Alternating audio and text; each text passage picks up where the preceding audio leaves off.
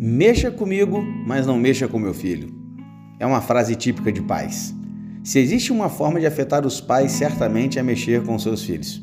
E é exatamente essa uma das formas mais usadas pelo inimigo para atacar a família. A paternidade é atacada de todas as formas, mas temos os recursos espirituais deixados por Deus para não cair nas armadilhas de Satanás. A exemplo de Jó, devemos orar por nossos filhos. Também devemos ensinar-lhes a palavra de Deus. Além disso, devemos nos revestir com toda a armadura de Deus para que, usando o escudo da fé, vençamos o maligno. Se você, pai, não tem mais seu filho caminhando espiritualmente ao seu lado, não desanime. Ore incessantemente por ele e tenha fé. Aguarde o retorno do seu filho à presença do Senhor, para que, junto com ele, você dê uma festa de celebração como aquela que o pai do filho pródigo fez para o seu filho mais novo.